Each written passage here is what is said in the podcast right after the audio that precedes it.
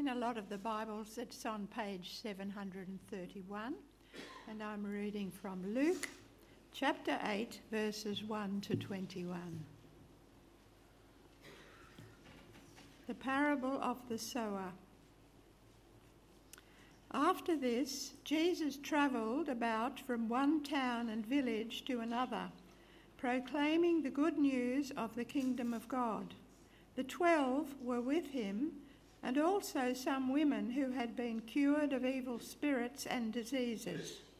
Mary, called Magdalene, from whom seven demons had come out, Joanna, the wife of Chuza, the manager of Herod's household, Susanna, and many others. These women were helping to support them out of their own means. While a large crowd was gathering and people were coming to Jesus from town after town, he told this parable. A farmer went out to sow seed. As he was scattering the seed, some fell along the path. It was trampled on, and the birds ate it up. Some fell on rocky ground, and when it came up, the plants withered because they had no mo- moisture. Other seed fell among thorns, which grew up with it and choked the plants. Still other seed fell on good soil. It came up and yielded a crop a hundred times more than was sown. When he said this, he called out, Whoever has ears to hear, let them hear. His disciples asked him what his parable meant. He said, The knowledge of the secrets of the kingdom of God has been given to you, but to others I speak in parables, so that those seeing, they may not see, though hearing, they may not understand. This is the meaning of the parable. The seed is the word of God. Those along the path are the ones who hear.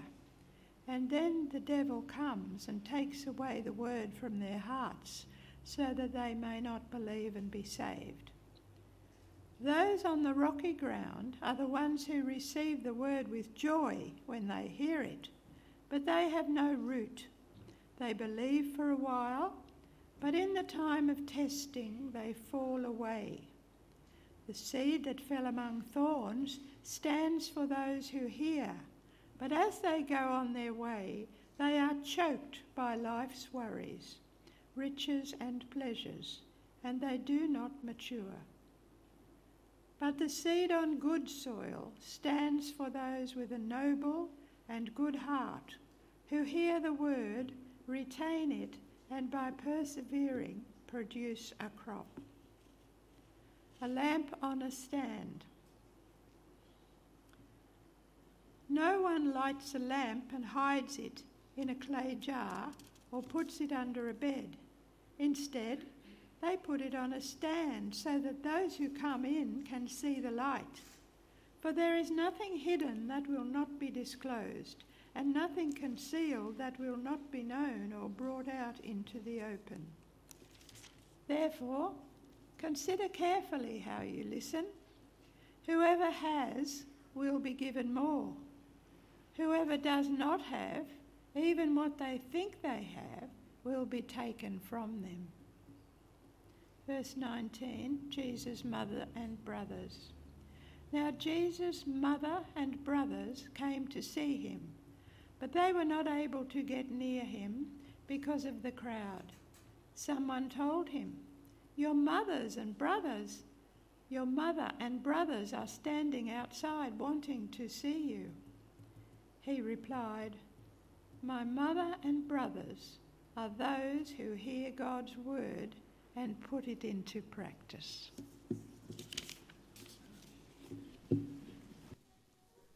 Let's pray, shall we? Father, we want to thank you so much for uh, your word, and uh, we pray now that by your Spirit that you would be opening our minds and that you would be changing our hearts, that we would have ch- hearts that uh, seek after you, that desire uh, to be shaped by your word so that we would be fruitful in our lives. And we pray in Jesus' name, Amen. And of course, it's easier to see God's word if you can clean your glasses. there you go. Well, I wonder how you feel when uh, you're sharing something important with another person, but you get the distinct impression that they are not listening. Do you know what I mean? Uh, you experience that? Sometimes it's because the person is too busy, isn't it? Like one day uh, when I bumped into a friend in the, in the street and he uh, greeted me with, Hi Scott, how are you? And as I was saying to him, I'm feeling absolutely lousy, the words, That's good, just flowed automatically from his mouth as he kept on walking. you know what I'm talking about, don't you? Sometimes people have other things on their mind as well, don't they? Uh, you're talking, but their face is actually telling you something different. It's telling you that they are they're a million miles away from that conversation. You know what I mean? I call that face screensaver mode uh, for those who uh, know the old computers. And then there are times when uh, the other person just doesn't care. They don't care. They may even they may even seem to be listening to you and what you're saying when actually it just doesn't make any difference to them at all. How someone listens tells us something deeper, doesn't it? Not just about what's on their minds, but what's on their hearts. Uh, which is also true when it comes to the things of God. Because someone may physically hear the word of God being spoken, but how are they listening? Does it make a difference in their lives. Now, of course, uh, Jesus had never had a problem attracting a crowd, did he? And uh, it's like here in Luke 8, if you care to have that open in your Bibles in front of you. In Luke 8, where in verse 4, we, we see that there is a, a large crowd of people. Jesus is travelling around in Galilee, he's going from town to town, from village to village, and he's preaching as he goes. And, and here in this uh, verse, there is a large crowd that have come from all over the place in order to gather and to hear him speak. And we think, well, that's great, isn't it? That's good. I mean, uh, we love it when there are lots of people that are gathered to hear God's word, and yet Jesus uh, knew the human heart. And he knew that in that, heart, in that crowd, that not everyone was really listening, that not everyone was seeking after God. I mean, uh, think about it. Um, for some people, perhaps many of them, they might have been there just because they, they were curious and they wanted to see what all of the fuss was about. Others, perhaps, were there because they were, they were wanting to see a miracle. They wanted the show. Some may have been in the crowd who wanted to see Jesus dead. And then, of course, there were those who were genuinely seeking after God. And so in verses 4 through to 8, Jesus told them a parable. Now, a parable is a, it's, it's a made up story which sort of runs parallel to a spiritual truth that uh, we need to hear. That's why it's called a parable. Now, this is a parable about a farmer, his seeds, and his soils. Now, I, I, have learnt not to uh, make out that I know more about farming than I actually do, but I understand that uh, farmers these days, they use machines to uh, push seed uh, down to the right depth in, into the right kind of soil. But uh, in Jesus' day, uh, they walked around these, these pathways which kind of crisscrossed their land and they scattered their seed as they went. And as this farmer scattered the seed, it fell in different places. Some seed fell along that pathway where the ground is hard and, and hungry birds just snapped it up.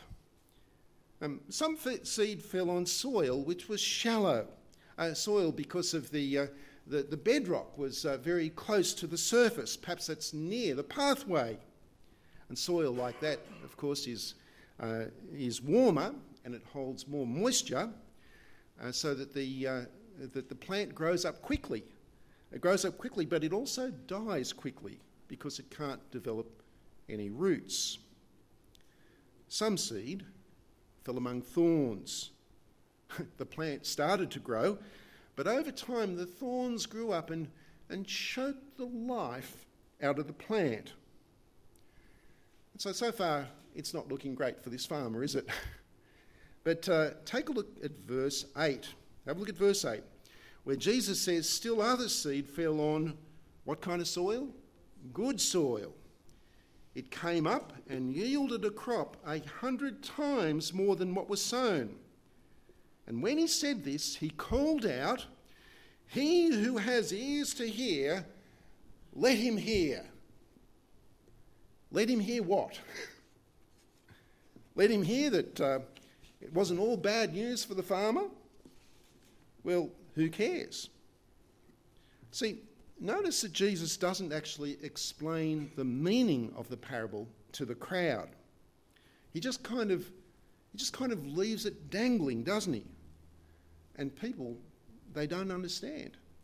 Uh, not even the disciples understood. And so they asked Jesus to explain it to them.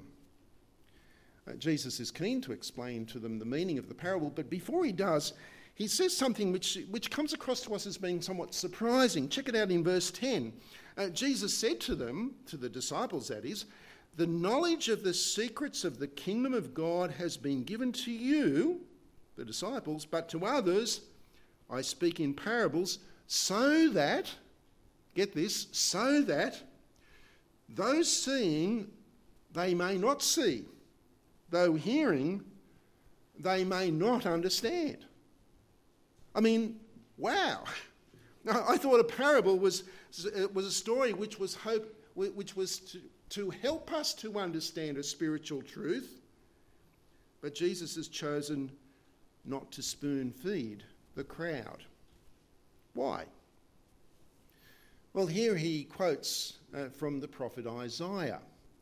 Uh, Isaiah, uh, who 800 years earlier had spoken a word of prophecy to Israel. Uh, he spoke that at a time when God's people, Israel, were, were, were living in rebellion against God. They were not listening to God's word. They had hardened hearts against God and this was a word of judgment. A word of judgment that the Babylonian army was going to now invade their land and was going to destroy them. And God gave them this word. But God knew that Israel would not listen, would not repent. And still, He gave them the word. Why? Well, see, it's like if you are sharing something important with another person, you know, perhaps over a cup of coffee, yet it is blatantly obvious to you that the other person is not listening and that the reason is because they don't care. And you know that. And so you intentionally say something which is unclear or strange. Because if the person really cared, they would lean into you, wouldn't they? They would ask for clarification. They would want to understand what it is that you have just said. The fact that they don't makes it clear, doesn't it? makes it clear what you already knew about them. And so, by speaking a parable without explanation, Jesus is testing the people. He's sifting the crowd. How are people hearing this? Well, some might have thought, well, this is just a, a nice story about farming. Um, some might have thought, well, I, I, don't understand what he's talking about, but who cares? It's, it's irrelevant. Whilst others would have thought, there must be something more to this. There must be something deeper. I need to dig deeper. I need to think harder. I need to ask questions. I need to probe. like the disciples. And that's because they are the ones who have ears and do want to hear, who have eyes and do want to see.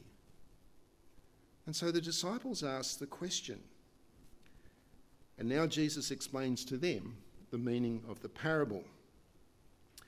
In verse 11, the seed is the word of God, and the soil is the heart of the hearer. There are four types of hearers with four types of hearts. So let's get into it, shall we? First of all, in verse 12, there are those who hear, but whose hearts are hard. Check it out, verse 12. Those along the path are the ones who hear, and then the devil comes and takes away the word from their hearts so that they may not believe and be saved. I think we all know this kind of person, and we've had this experience perhaps. It might have even been true of ourselves. The, the person who enjoys the things of God, but when you want to talk to them about God, maybe share with them about Jesus, you might even explain the gospel to them, it just bounces off. Just bounces off. I remember uh, having an opportunity to share uh, the gospel with my boss at work. That's before my boss was a minister in a church. and uh, I, I, even gave him a book. Um, it was a really terrific book which uh, explained very clearly and very engagingly uh, who Jesus is and what Jesus has done for us. And guess what? My boss, he read it. He read the whole book, and I was so thrilled by that. And uh, when I asked him what, uh, uh, what he, he, thought about it, he said it was very interesting. And I said, Well, what did you think about the message in it? he said, The message. And I drew a blank. He said, There was nothing in it. Nothing in it for him. You see, the seed had been sown on hard soil. And Satan swooped. But I want to say this that, friends, uh, God is in the business of softening hard hearts, is He not? By His Spirit. And that's why we keep on praying for people. But understanding this heart is actually very important, um, especially in terms of what we might expect when we share the gospel with other people. And secondly, in verse 13, there are those who hear but whose hearts are shallow. Uh, verse 13 those on the rock are the ones who receive the word with joy when they hear it, but they have no root. They believe for a while, but in the time of testing, they fall away. This is like seed uh, falling on a thin layer of soil, and the gospel just does not develop deep roots in their lives. Uh, I, it's great, isn't it, when someone um, becomes a Christian, when someone t- turns to Jesus for the first time and I always love it, you know, when someone is just so enthusiastic and so full of joy, and uh, it's really uh, contagious, isn't it? We love it when someone uh, turns to Jesus, but sometimes people accept Jesus as their Saviour, but not, are not committed to Him as their Lord. And so, uh, when being a Christian uh, starts to get tough, perhaps because of peer pressure, or having to say no to temptation, they can just as quickly fall away. They fade away. And thirdly, in verse 14, there are those who hear but whose hearts are crowded. The seed that fell among thorns, says Jesus, stands for those who hear, but as they go on their way, they are choked by life's worries, riches, and pleasures, and they do not mature. Uh, the seed of the gospel has taken root. It has withstood the heat of, of persecution and temptation, but it shares the soil with thorny weeds, which suck up the nutrients and slowly wind their way around the plant, choking the person's love for God. And this, I think, is the most insidious of uh, the threats to us as, uh, when we hear God's word. The worries of life, worrying about problems instead of bringing those problems to God in prayer and experiencing His peace, which passes all understanding. Trying to solve our problems our way and not God's way. The deceitfulness of wealth, where we believe the lie that uh, life will be more fulfilling if only we, we had more of the stuff that money can buy. And so that those things end up taking the priority in our lives, which ought rightly belong to God. And it usually, I've noticed, doesn't happen overnight. Um, I, I'm always reminded of this when I walk down a Shelley Beach and they see that big tree in the, on the side of the road with this strangler vine that's just wrapped itself around it, and the tree is just a, there's no tree anymore, it's just a strangler vine.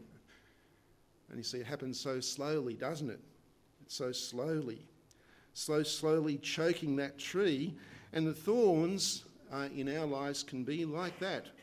It's sometimes the very, it's, uh, it's the small decisions in life that we make, the small decisions which add up uh, in order to actually uh, move us away from God.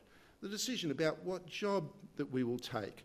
Will it give me time to spend time with the Lord each day and to be in church on Sunday and to get to Bible study? And will it give me time or will it take me away from those things? The kind of house that I choose to buy. Am I going to overextend so much because I love the luxuries and end up f- finding I'm a slave to paying off this uh, huge mortgage? Uh, or our relationships. Do I uh, actually crave after a relationship with someone who doesn't love the Lord uh, in the way uh, that I uh, that I should desire and then become, in that sense, unequally yoked. It's the small things which uh, shift our priorities away from God. In 1 Timothy chapter 6, uh, the Apostle Paul laments that some people eager for money have wandered from the faith and have pierced themselves with many joys, no, griefs.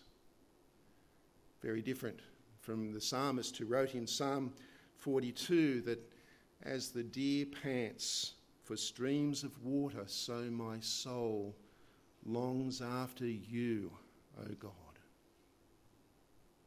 Which leads us to those who hear with a good heart. In verse uh, 15, I think it is.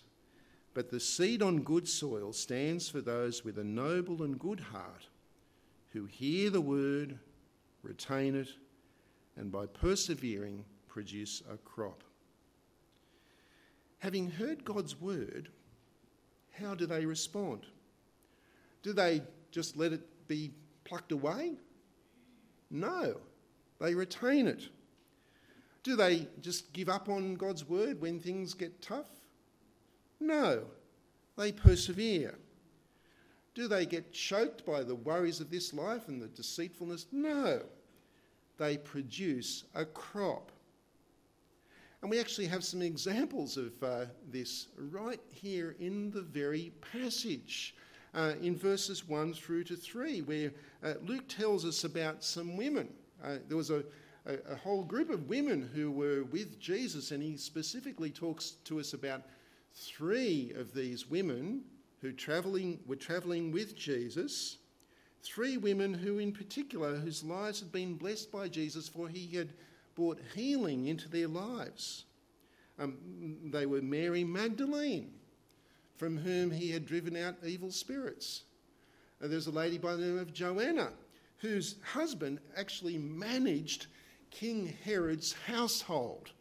King Herod, in whose household John the Baptist had been beheaded. And there is another lady by the name of Susanna, whom we don't know very much about, except that she, along with those, was good soil. Three women whose hearts were good soil. For, get this, out of their love for Jesus, they were financially supporting him from their own means.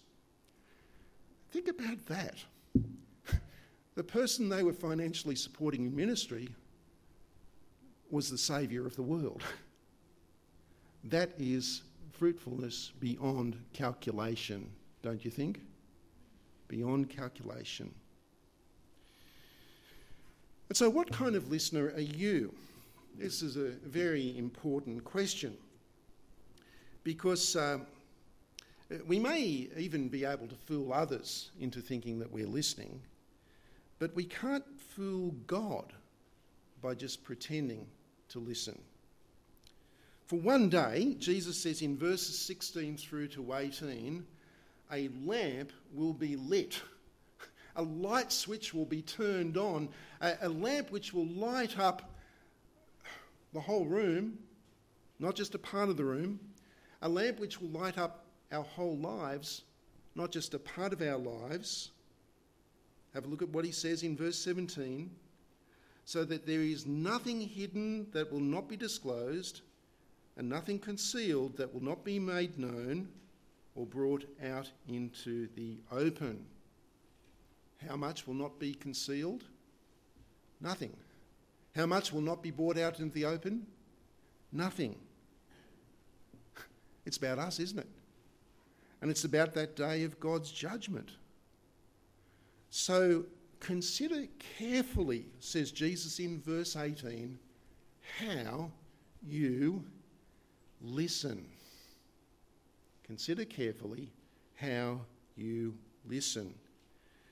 Because what really matters, we see down in verse 21, in the situation where uh, Jesus' mothers and mother and brothers had came to see him, and Jesus was told about that, and Jesus turned to those who were talk, telling him about these mother and brothers were waiting outside, and uh, Jesus said to them, "My mother and my brothers and my sisters are those who, what does it say? Hear God's word and put it into practice."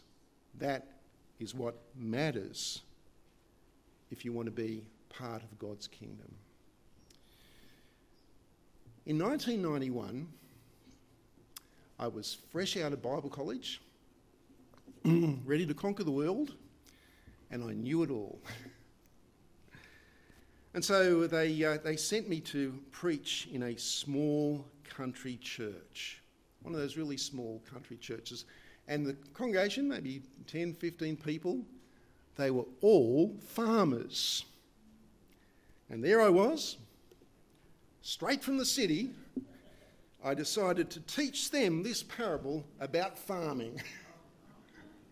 oh, they were so gracious. I remember that very clearly because during, during the sermon, a cow nearly poked her head in through the window of the church. But the parable of the sower is not a quaint story for farmers. It's actually a, it's a choice maker. Uh, it forces us to make a choice because it reaches out and it drags us into the story. Every one of us. For it describes every kind of human heart that there is. It's so easy to, to hear God's word with our ears, but dismiss it in our hearts, or walk away for it, or allow it to be choked in our lives. Better by far is to allow God's word to sink deep roots into our lives. It's like a, an elderly man that I knew. He's gone to be with the Lord now, but I remember this so clearly this conversation. An elderly man who was a really godly Christian. I mean, in terms of fruit, in terms of a crop, uh, this man was just so full of the fruit of the Holy Spirit. An elderly man who was, uh, I just knew him as being a man of love and of joy and of peace and of patience. And I just so much wanted to be like him. but I didn't want to go through what he'd been through to get to that. I asked him one day about some health problems that he was having. And he said to me, My health problems, he said, Scott, it's to be expected. I am 94. and uh, he said to me, but the Lord looks after me. I know that the Lord looks after me. I survived World War II, even a plane crash in the war. God has blessed me in so many ways, I've got nothing to gripe about. And to which I think, well, God has used him to bless so many other people in so many ways. Because uh, just by being who he is, I know for a fact that he, throughout his life, has influenced many people uh, for Christ. Uh, some who indeed are leaders in churches today, are probably preaching uh, at this very time, preaching the gospel of Jesus. For being good soil, he had borne a crop a hundred times that which is sown. We can all bear fruit, can't we? No matter who we are, no matter our gifts, uh, no matter our circumstance in life, we can all bear fruit. As we not only hear God's word, but retain it, persevere in it, and prioritise it so that it sinks deep roots in our lives. And so, what kind of listener are you? Let's pray. Father, we uh, are so mindful of uh, the, the human heart and our propensity to, uh, uh, to hear but not actually listen, to hear but not actually care. And Father, we uh, do pray that uh, you would be working in our hearts through your Holy Spirit, that we would see just who Jesus is and what he's done for us when he died for our sins on the cross. And Father, that we would be those who, um, for whom the gospel is our life, and loving you and serving you and honouring you. Uh, may we be like the psalmist who likened himself to that deer panting for streams of living water. Uh, Lord God, we pray that. Um, uh, we would be those who not only hear your word, but put it into practice. In Jesus' name, amen.